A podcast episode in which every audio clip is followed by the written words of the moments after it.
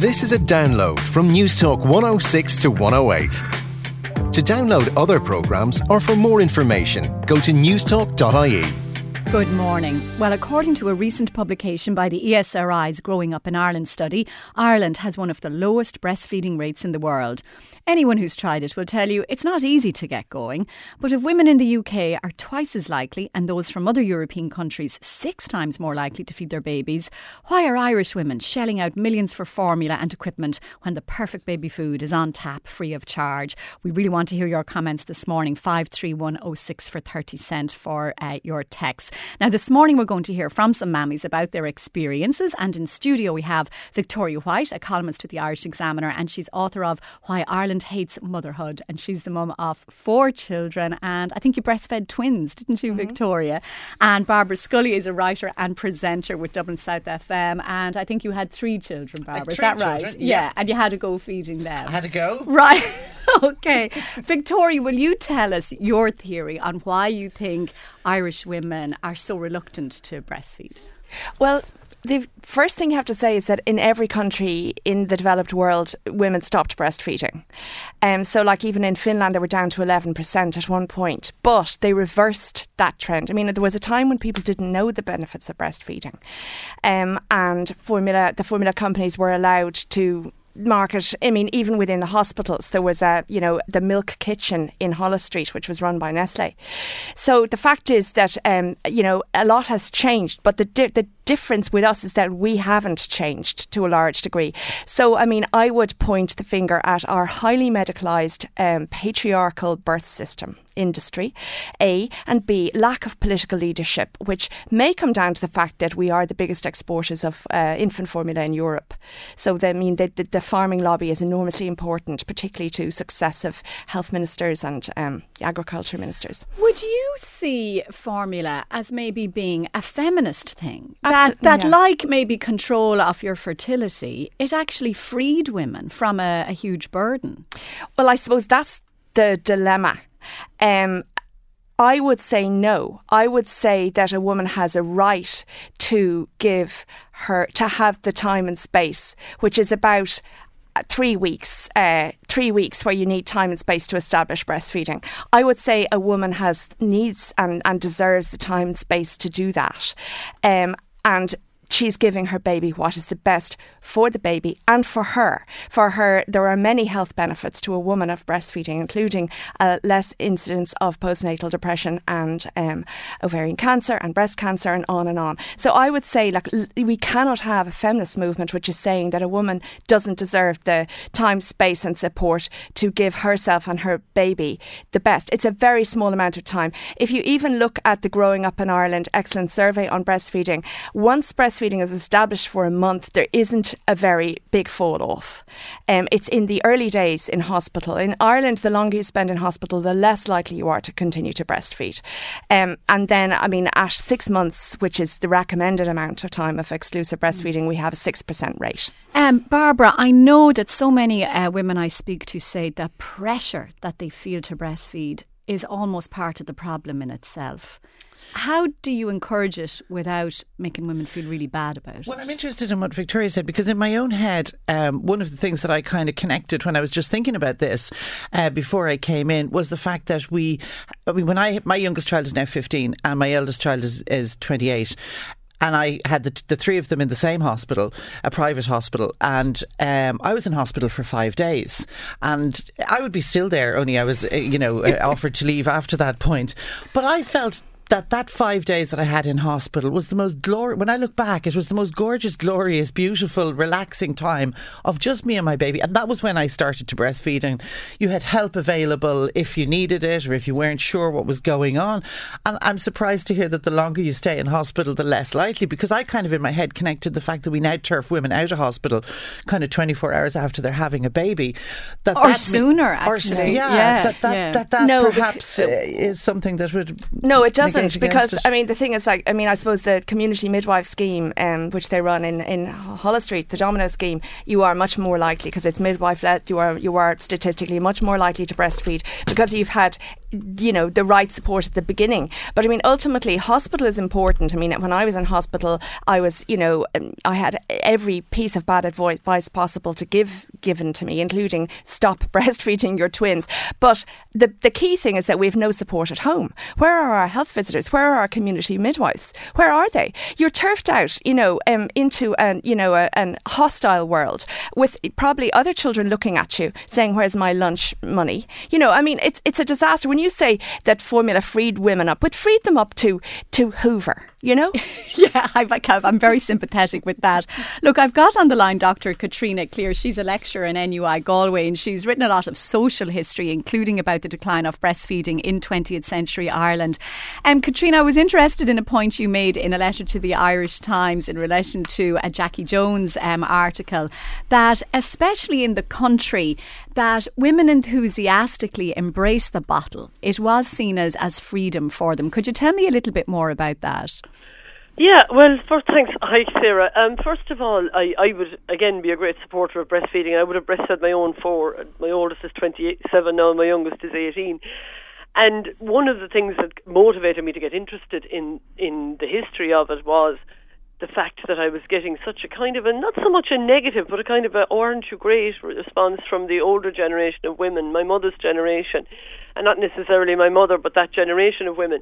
And I started looking at it then, and I came to the conclusion after looking at surveys that were done in the 1930s and the 1950s, and also some oral evidence as well, that women in Ireland abandoned breastfeeding, not just not just rural women either um, in the 1950s, I think my own theory is that because they didn't have much choice about when they'd be pregnant, they were having quite a lot of children, and that it was a way of taking back their bodies um, for themselves and giving themselves a bit of comfort.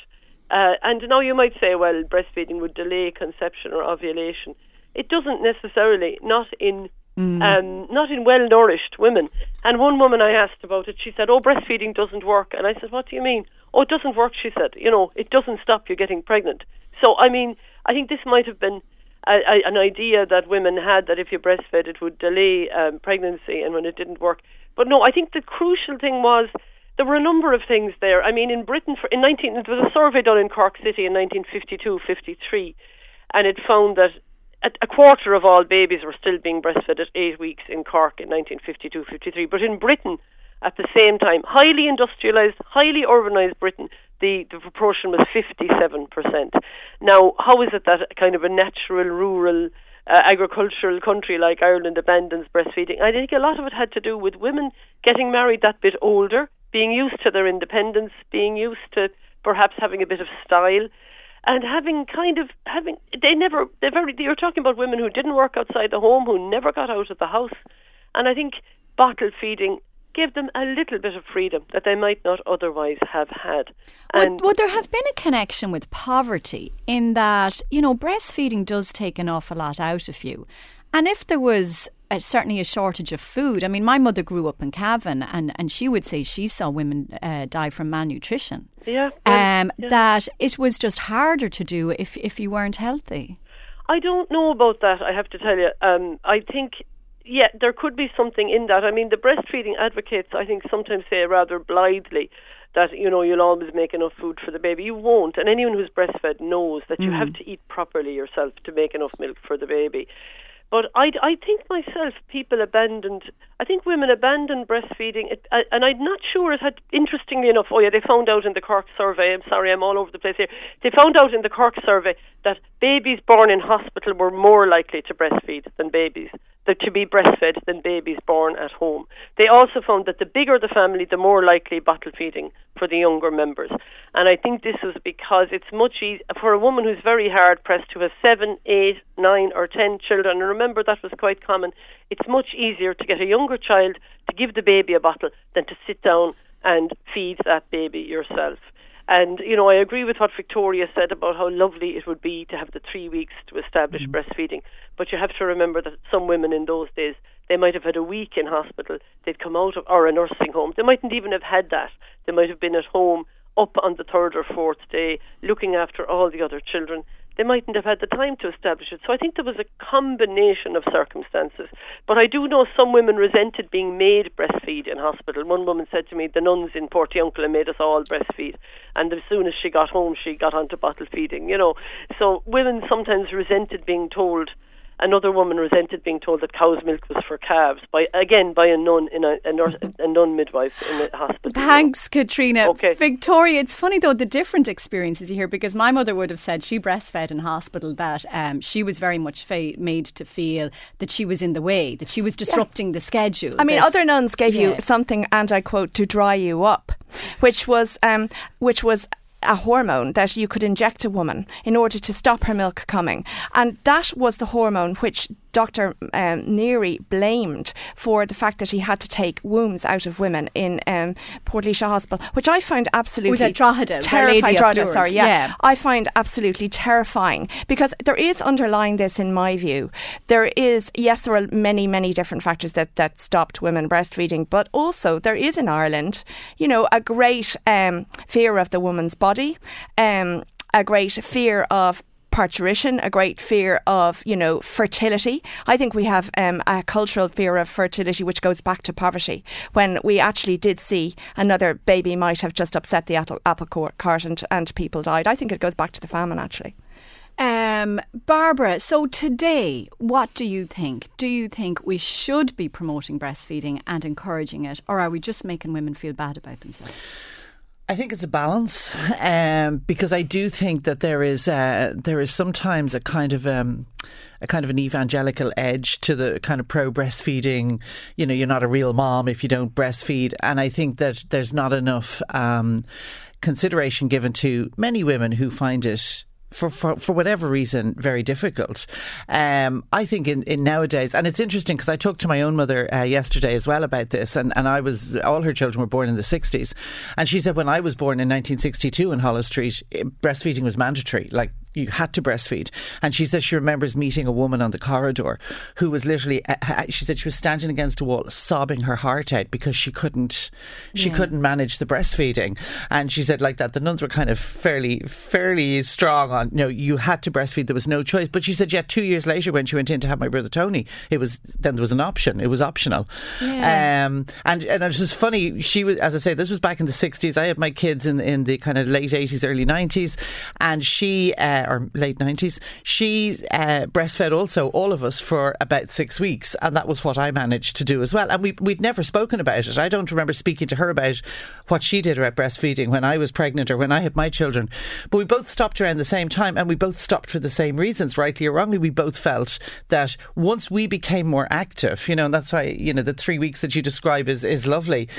But I think I felt certainly that when we all had big babies, surprise, surprise, and once we um, once we became active ourselves, we felt that that our babies were going hungry because we weren't probably producing enough. Yeah, now you see, and that's a really interesting concept, and that is why that Growing Up in Ireland survey found that a lot of women do give up mm. because they feel the child isn't getting enough. But it's nonsense. I mean, I'm yeah. sorry, and I'm sorry to Victoria. say that, but it, it just is because, like, look at us relative to. I mean, are you saying that our boobs just don't work? Irish boobs don't work, and then again you know, in another ho- in an Irish hospital, you know, you might have an African woman ten times more likely to breastfeed in the same hospital. So her boobs work and our boobs don't work. I mean, the truth is our boobs do work, and you know, actually, you don't. You can breastfeed a baby successfully on a bowl of rice a day. It has to be said, though sadly your body may decline.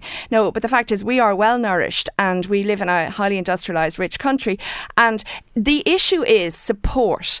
The uh, like a breastfeeding. It's not a question that you're given a bottle of milk from God, and if that bottle milk runs out, it's unfortunate breast milk is created by the by the stimulation of the baby's mouth on your nipple. So the amount of time that you spend and uh, uh, you spend letting that baby feed and feed on demand is the amount is the amount of milk you're going to have. And I mean, I had to struggle with my first one. I had to go to bed for three days on one occasion yeah. in order to bring the milk up, um, and it was very hard. But once you introduce formula at an early stage, which nearly all Irish women do, ninety-seven percent of Irish women who are quote unquote breastfeeding are also bottle feeding. Well, the bottle feeding will take over because the lack of stimulation of your nipples will mean that your milk declines. Yeah, I remember once um, when um, one of my babies, I don't know, I was about seven or eight weeks old, and we moved into a new house, and I got this obsession that I had to get curtain tie backs, and I went to B and Q or somewhere because we had to get the curtain tie backs, and I came home from this horrendous trip, and my breasts had not filled up with milk. They it, it just the stress of the mm, bloody yeah. tie backs. I so I took to the bed for two days to get up. I just want to read a few texts, uh, ladies. I work as a, ther- a therapist with women traumatized after birth. The lack of support and training in hospitals is shocking regarding breastfeeding. Also, women giving birth today are under pressure to deliver quickly, leading to traumatic births. We need a holistic assessment of the breastfeeding problem. It's multifaceted. That's Marie and Sutton. Can't believe this is still an issue. I breastfed my three boys who are now 20, 18, and nearly 12. The help in the hospital at the time was not good, but thanks to a friend, I persevered. Yeah, one person can really make a difference. Mm. Uh, just breathing through the first feed, addressing sore nipples, etc., can really help. Um, and I think that, sorry, my screen just changed there. I think that's from Louise. I'll read a few more in a minute, but on the line is Siobhan Hourigan, and she's the national breastfeeding lead uh, with the HSE. Siobhan, what I hear an awful lot from women in those first few weeks, especially first time mothers who don't know what they're doing, is that a public health nurse can arrive in with a chart and weighs the baby, and the baby hasn't reached the point on the chart regaining their birth weight, and the panic sets in and the bottle is reached for. Is your first task going to be making sure that your staff, the public health nurses, are on message? Okay, I well, breastfeeding support is about all about building a mother's confidence in feeding her baby, and it's really important that we empower our mothers um, and provide information on things like recognising early feeding cues when your baby needs to feed, recognising that feeding is going well. So we're reassuring mothers, not creating that panic, but reassuring mothers um, in their ability to feed their baby, recognising when they need maybe further help or to call their public health nurse. We have new growth charts in place now that are based on the growth pattern of a breastfed baby. Um, so there's less measurement and there's less kind of focusing on weight. But weight is an important part of that assessment that the, that the public health nurse does for all babies because it's one of the signs that maybe something isn't going right or that feeding isn't going well and that more support is needed. So it's a good thing. Um, if mum can also talk to her public health nurse about it if she doesn't understand it, just to see, you know, how her baby is doing, how the weight is plotted on that chart. So it's kind of something that the public health nurse and the mother can discuss. Um, but certainly it's not about creating panic. It's about often reassuring the mother and also giving her that information and support about other signs that she can look for to show that her baby is getting enough. And what, well, I want to know the feeding maybe isn't going right and that she needs a little bit more support. But just on that phrase, getting enough, and I used to mm. hear that comment from uh, older women, especially if the baby was crying, sure, maybe they're not getting enough. Yeah. And we know from that Growing Up in Ireland survey that fear that they're not getting enough yeah, is what yeah. gets women to the bottle.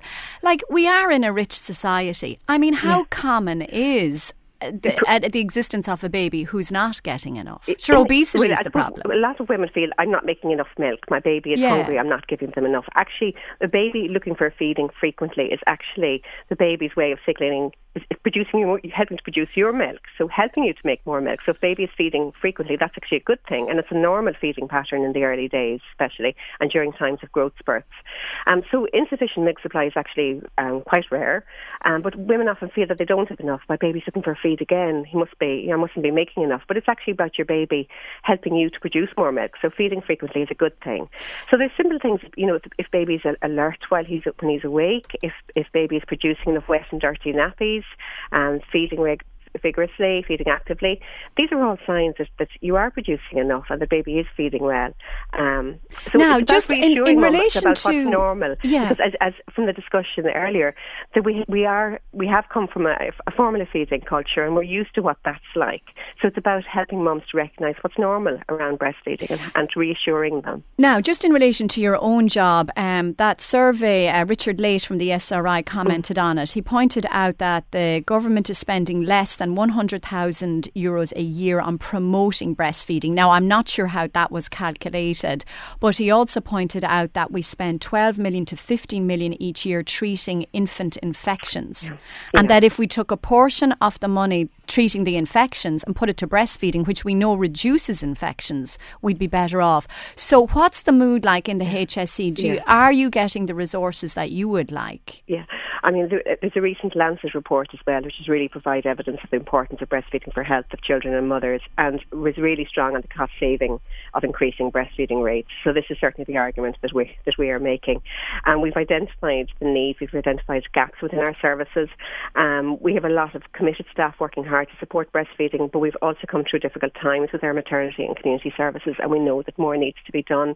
Um, the maternity strategy that's come out recently um, has an action in relation to the development of further community midwifery services, which is really, really helpful around breastfeeding. Okay. And just but we're also will be rolling out further training and skills development for our healthcare professionals, improving the models of breastfeeding support in hospital and community, reviewing our antenatal education so the education starts very early in, in pregnancy and that women get the support and information that they need around infant feeding. Oh, and I know breastfeeding.ie is your website where there's a yes. lot of stuff. Now, Siobhan, one thing I just want to, to finish up with you on is advertising.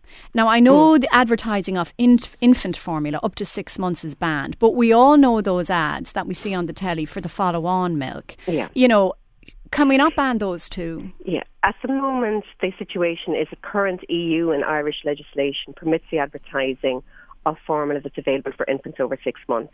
But surveys of women have found that they're confused by this. Often the babies look quite small on those ads and they feel that it's actually advertising milk for younger than, than, than six months.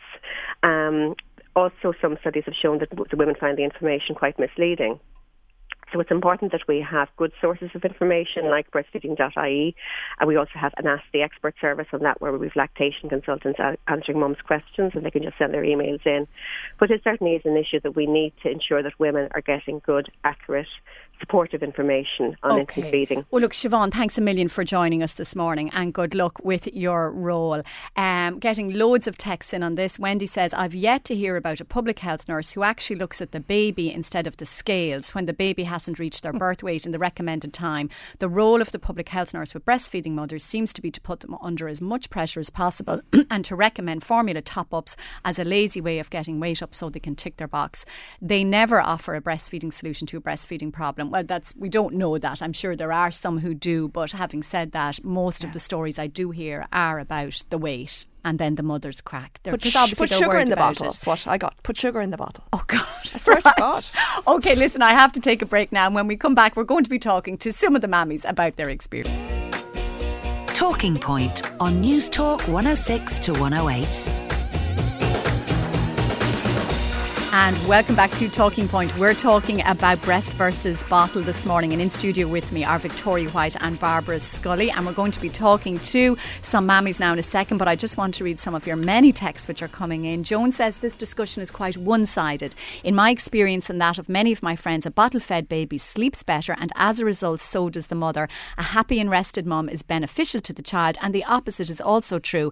Bottle also gives dad a chance to bond and help. Now, that's true. A lot of people know that um, the dad being able to feed is a big help. My wife suffered extreme mastitis with first two kids and had to stop after a week. So for number three, wouldn't consider doing it again. I never had that. It looks like very painful.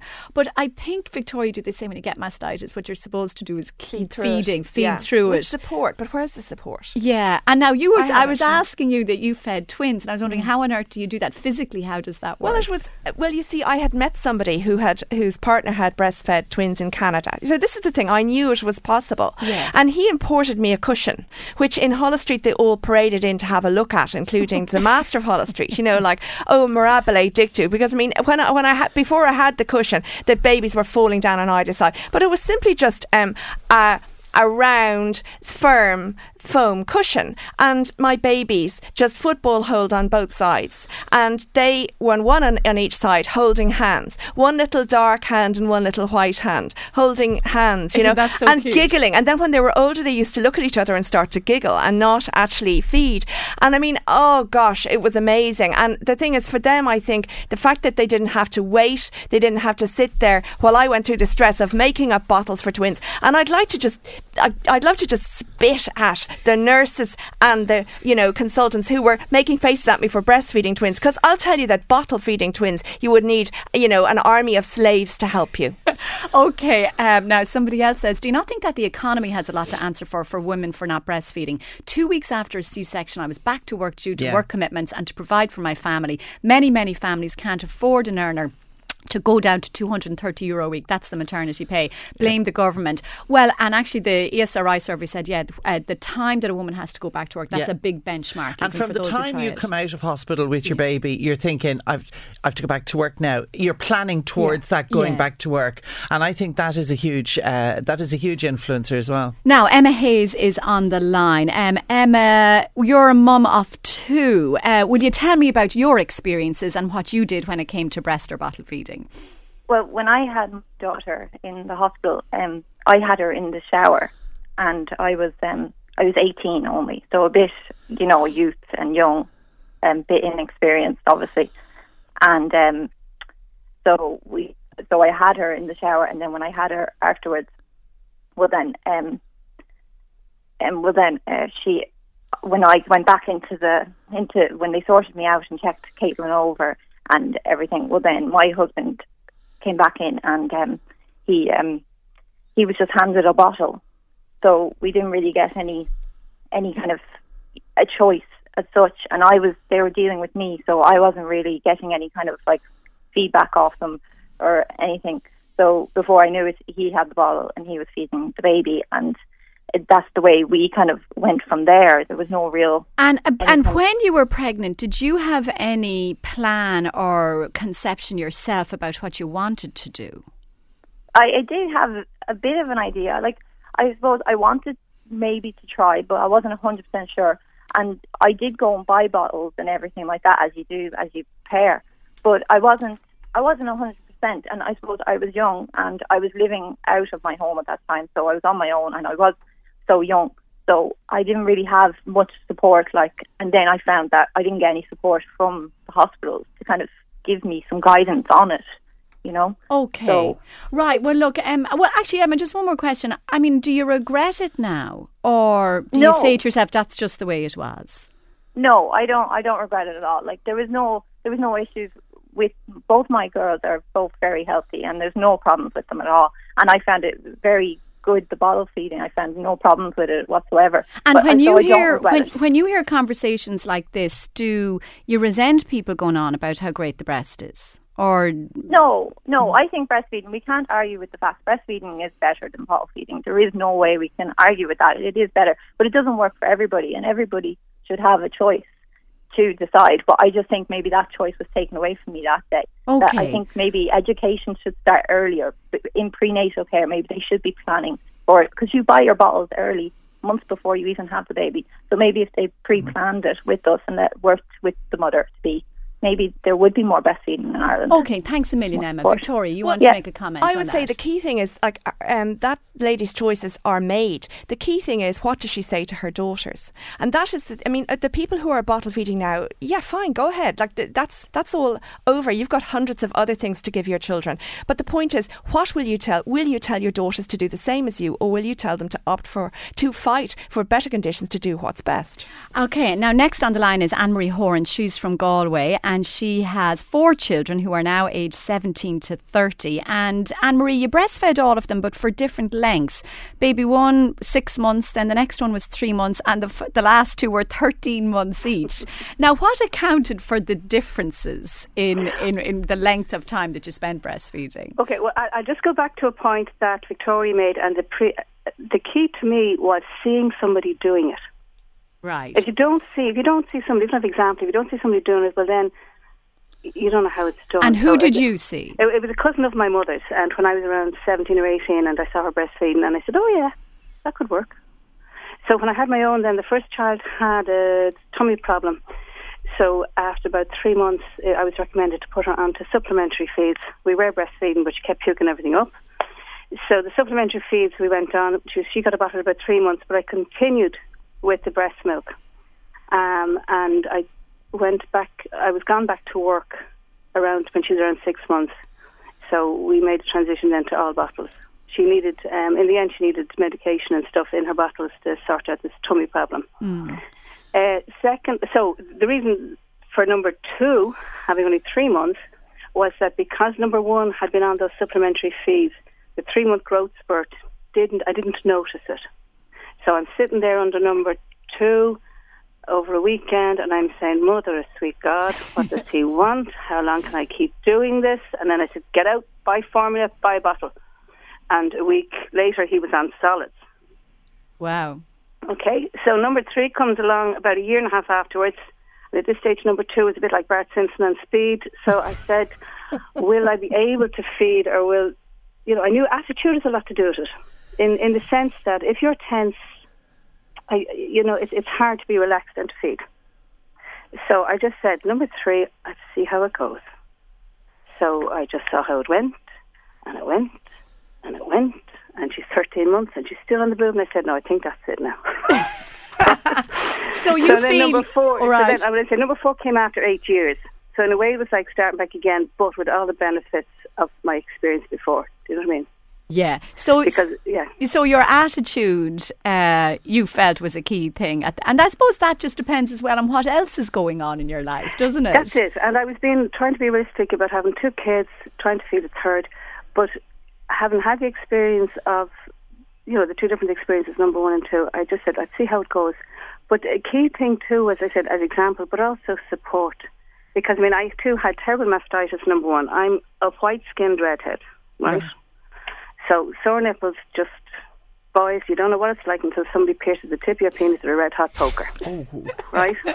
You know what I mean? And you see, um, uh, but Anne-Marie, on that, you know, women would say, but why go through it? If you don't have to go through it, just give it up and, and, and feed a bottle. So why did you persevere? Um, it's so, it's so convenient. None of this messing around with sterilizers and mixing the bottles and putting them in the fridge. And have you got enough bottles to do you for when you're going to Nana's and back onto somebody else's, right? That was one, convenience. Number two was it's, I just enjoyed it. Even once you get over that hurdle, Yeah. of, you know, the, the initial soreness, and you'd have had the initial soreness maybe just on the first one Mm. because your nipples are doing something they hadn't done before, which you know leaves a whole, a whole other question about people's attitude. Like breast primary function is to feed, you know, Yeah. which brought up the stuff about feeding in public and stuff like that. But um, Actually, no, on that, that's. Anne Marie, that's a very important point about feeding in public because Hmm. that was another reason given, and it's especially comes into question with the class issue, because working class women, a lot of them don't uh, try. Um, uh, middle and upper class women will try but give up, and one of the reasons is embarrassment. Did you feel embarrassed feeding publicly? Uh, no, because I was a jumper lifter upper instead of a bra open downer. Yeah, me too. Actually, it's a Right. big difference. And yeah. it's possible to be very discreet. I've Yes. said to children everywhere, the best way to keep a child quiet at mass is stick a boob in their mouth. yeah, I fed them You know, at mass. And yeah. it's, so it it depends on your own discretion. It is possible. I fed everywhere, all over Dublin, all restaurants, everywhere, buses, trains, DARTs, whatever else. and did anyone ever say anything to you, No, I, I, I never encountered anyone saying, put it away. Barbara? You want to No, I was just going to say because sorry, I forgot that lady's name. Anne-Marie. Anne-Marie, in, Yeah. in one of the first things she talked about was visibility, and I think if we're going to change the culture around breastfeeding, we have got to see more women doing it. And I think for younger women coming up, that's really important. If it becomes the norm rather than something that's uh, that's that's hidden away and is not visible, I think that's hugely important. And I remember when my eldest daughter was born back in 1987, and I had the five days lounging around in Mount Carmel, and then and then I came out, um, and our family are a bit kind of aviation geekish, and there was an air show on in Baldonnel at which the Red Arrows were coming, and this was a huge big deal because I mean the trouble was still on in Northern Ireland. The Red Arrows couldn't even land on Irish soil; it was seen as too much of a security risk, so they were just coming and doing their show and going. And I was like, so going to this, and Carla was about maybe ten days old, and I remember sitting on a blanket in the middle of like, which is quite a testosterone place, you know, an air show with loads of uh, guys and breastfeeding her, and and because I was a single parent, I was there with my brothers who were absolutely mortified. They were like, "You are not doing that on the rock. Get in the car and do that." And I was like, "I'm not getting in the car. I'll miss the show. I'm doing it here." But I do think visibility is really, really important. Now, um, I want to put this question to both of you. Uh, so we're getting absolutely loads of texts, and one person is saying, "Such judgmental rubbish." Father of twins who saw what breastfeeding was doing to our new family. Very difficult. It doesn't work for everybody. Stop making those who don't feel guilty. And I'm always so conscious whenever I'm having these conversations with women because I think women feel like failures no matter what they do in every aspect of their life the careers, how they look, how they're raising their children, your hair, whatever it is. You're Yeah. not as good as the woman next door, Yeah. you know? Absolutely. So, how do you, Barbara, to have these conversations? And perhaps we're failing here about saying this is the right thing to do and yet not make people, people feel Well, really I think that's very important. it. And obviously, maternal mental health is a huge issue as well. Postnatal depression is a big issue. Um, and, you know, I did some work for a while with um, an organisation called Nurture, and some of the stories that I heard through through them of really women suffering with very severe problems in the immediate aftermath of giving birth was just horrendous. So I don't think that could be underestimated. I also think the whole judgmental thing as regards women's lives is a huge issue. And I, I, I, I do think that guy is right. You know, breast is, is, is the better option. I think most people know that, but I do think there's a balance to be struck. If it's something that you find that you just cannot do for whatever reason, I don't think we should make you feel guilty or an outcast or anything else if you choose uh, to do it by the bottle. But I think we were just talking in the break there. I do think that this is, you know, that feminism has um, has created. Um, uh, a world or a, an ideal which is really geared towards women not really being women. Um, and I think there was recent uh, there was recent talk in the media about um, a company I don't know if it was here in, in Britain who are offering period leave to women. You know, and a lot of women were like, "Oh my god, that's just ridiculous." Whereas I think no, it's not. And I think it's the same with breastfeeding. I know again when I was when my my uh, my youngest two children were born. I was. I thought I was a superwoman. The, the quicker I got back to work, the better the woman I was, um, which meant again, you know, kind of coming out of hospital breastfeeding, but thinking, okay, I'm not going to do this for too much longer because then I need to go back to work and I need to be a normal woman and, not a leaky and were your woman. were your friends expecting you to do that, or was that? no, that was me. Yeah. That was me expecting to do I, that. I found a lot of people were expecting me to start going to lunches and dinner parties and things and re-entering society, Yeah. and I was going no, but I felt judged for saying no. I'm going home to bed. I've just expelled another human being from my body. Yeah. and um, and I know there were people who judged me for taking that time to myself. yeah, I think it can be a hard thing to. To, to actually stand up and say this is what I'm doing Well, and this a is what deep- my priority There's deep is. cultural roots to that. I mean, there was a, a period in, in Paris where every single baby was sent out to a wet nurse, and most of them died. I mean, that's a fact in the in 1700s. And the husbands, the upper middle class women, didn't want to breastfeed, and their husbands wanted them back. They wanted their bodies back. So there was a strong patriarchal tradition going on. And I mean, to be honest, there's a voice of that patriarchal tradition still there. You should be back. You know, should be ours. You should be our. You shouldn't be. There's there's a whole um, segment of society that finds the the exclusive um, kind of adoration between a mother and, and her baby very disturbing. You know. Um, okay, so now uh, Victoria, uh, text for you. The breastfeeding saint Victoria laid me had a lady had me until her quote unquote breastfeeders comment referring to women who both bottle and breastfeed together. You want more support for women? Start being supportive. I think what you were talking about there was, and this always happened to me at eleven weeks. I crack at eleven weeks. There was some spurt or I, the, wall. exhaustion just got that was the wall, and I'd give the first bottle then around at night or something. And then you did enter that spiral where your Yeah. supply will gradually, gradually reduce. And yet it can get you through and it can mean you breastfeed for a bit Well, like longer. fa- no, it no. I mean, like sort of factually, statistically, Yeah. If you combine feed, feed you you will. It's highly unlikely you'll continue to breastfeed for any length of time. I mean, I have that from the former breastfeeding coordinator. Um, she said that, that you know th- that is a fact. So, like the thing is, it's fine if you want to do that because you're going back to work, for instance. Like, I mean, I had a baby who wouldn't take a bottle, um, and had huge difficulties. So, like, if you need to introduce the bottle because you're going to go back to work and you need to bottle feed, whether expressed or formula, well, then that's what you do. Okay, we're going to hear from another uh, mother now, Annie Kane. She's in her 40s now and she has two children, aged seven and three, and she chose from before birth to bottle feed. And here's Annie. My name is Anne-Marie. I'm a mum of two boys, aged seven and three. Um, I made a decision during my pregnancy to bottle feed. Um, main reasons was that I felt I needed the support of my husband. I, on my two children, I had a C-section. So the recovery was very painful and very tiring. And I felt then during the night feeds with a newborn every three hours that the nights that my husband was able to take over, I was able to gain back my sleep. I was more prepared then for the next day because I felt that I couldn't cope on my own. Um, it was a decision that was supported very much so by the hospital and my doctor. The attitude was that breast is best, but there's no problem with bottle feeding. Um, I did listen to all sides of the breastfeeding argument. I felt that the best advice you should get is from your doctor and your hospital when you're pregnant. I feel these breastfeeding forums the people that are on this crusade of breastfeeding. It's great. Yes, pass on the advice, but they're aggressive. Don't make us feel bad that I've taken the route of bottle feeding my boys. So, Victoria, perhaps you might fall into that category of women. Yeah, well, I'm you know. prepared to, because to be Yeah. honest, I'm, you know, my children are older now, and God, you know, I'm, I've gone past the point of caring, really. I just think that uh, actually Irish women are capable of hearing the truth, and I think that's what they deserve. I think you do have to Barbara. be careful how you couch it, because I do think that when there's when there's when there is an element of judgment coming into it, I think that I, I think I always feel no matter what situation that you get be- you get better results by encouraging rather than trying to bulldoze. Except and I we think have the lowest breastfeeding there's- rate in the world. So, Yeah. like, whatever we're doing, we're not. And whoever should be made to feel guilty, I'll tell you, no, not mothers, but the medical, the medical profession. Okay, and on that, I have to take a quick break.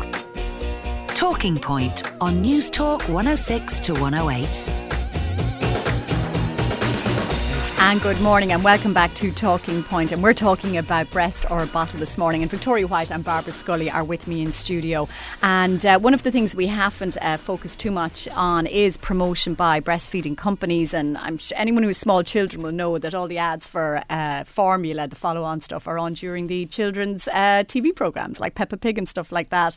And um, I remember when I did uh, crack and go and get the formula, I was trying to choose between Aptamil and Cow and Gate, which are both made by Danone. Aptamil is thirteen forty nine, Cow and Gate is eleven forty nine, and uh, I've had a look at the ingredients on both, and there are teeny weeny tiny little differences, but as far as I can see, they're pretty much the same thing, and one is two euro more than the others. But so are they inspired by 40 years of research into breast milk? well, I asked I asked uh, Danone's PR people about it, and uh, so they said all formulas fully comply with the strict compositional criteria outlined in the European legislation framework on infant formula and follow-on formula, Commission Directive 2006/141/EC on infant formula and follow-on formula, statutory instrument number 852 of 2007. The product labels provide full ingredients listing and nutritional composition for all formulas. Uh, so I don't know those the follow-on ads, Victoria. It's not just follow on. Yeah. Sorry. I mean, yes, the, there's a UN code on the marketing of breast milk substitutes, but every Every bit of leeway is taken by the formula companies. Let's not be in any doubt about that.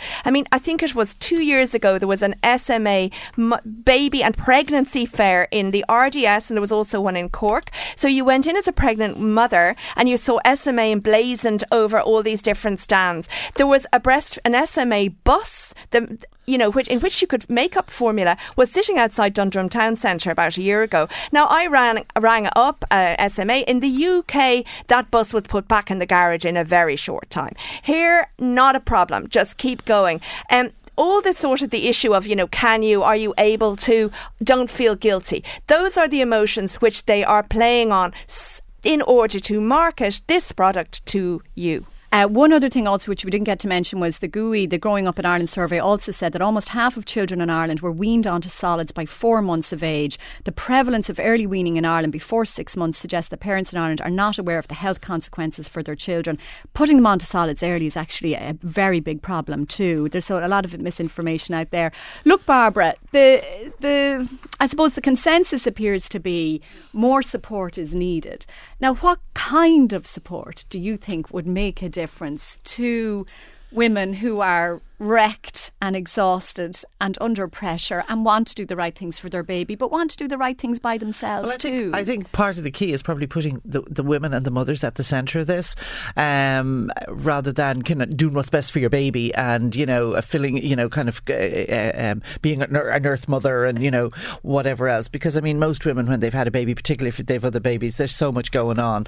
Um, so I think giving women that space and allowing women that time um, to get established with breastfeeding is, is terribly important. I think also the visibility is very important, but also I think the, the whole thing about these multinational companies uh, being allowed to do what Victoria has just described, I think we have a rather sick relationship with multinational companies in Ireland, and I think that also comes into play on this. Okay, well, look, thanks a million for that. That's it for this morning, and thanks so much to everyone who contributed. If you've been listening and you're at a low ebb, or if you're pregnant and hoping to breastfeed, do get in touch with La Leche or Cuidiú. They talk me through a lot of helpful problems. And to all the mammies, make her a cup Don't be putting pressure on her. Bobby's up next. Thank you for listening. Thanks for listening to this Newstalk 106 to 108 podcast. To download other programmes or for more information, go to newstalk.ie.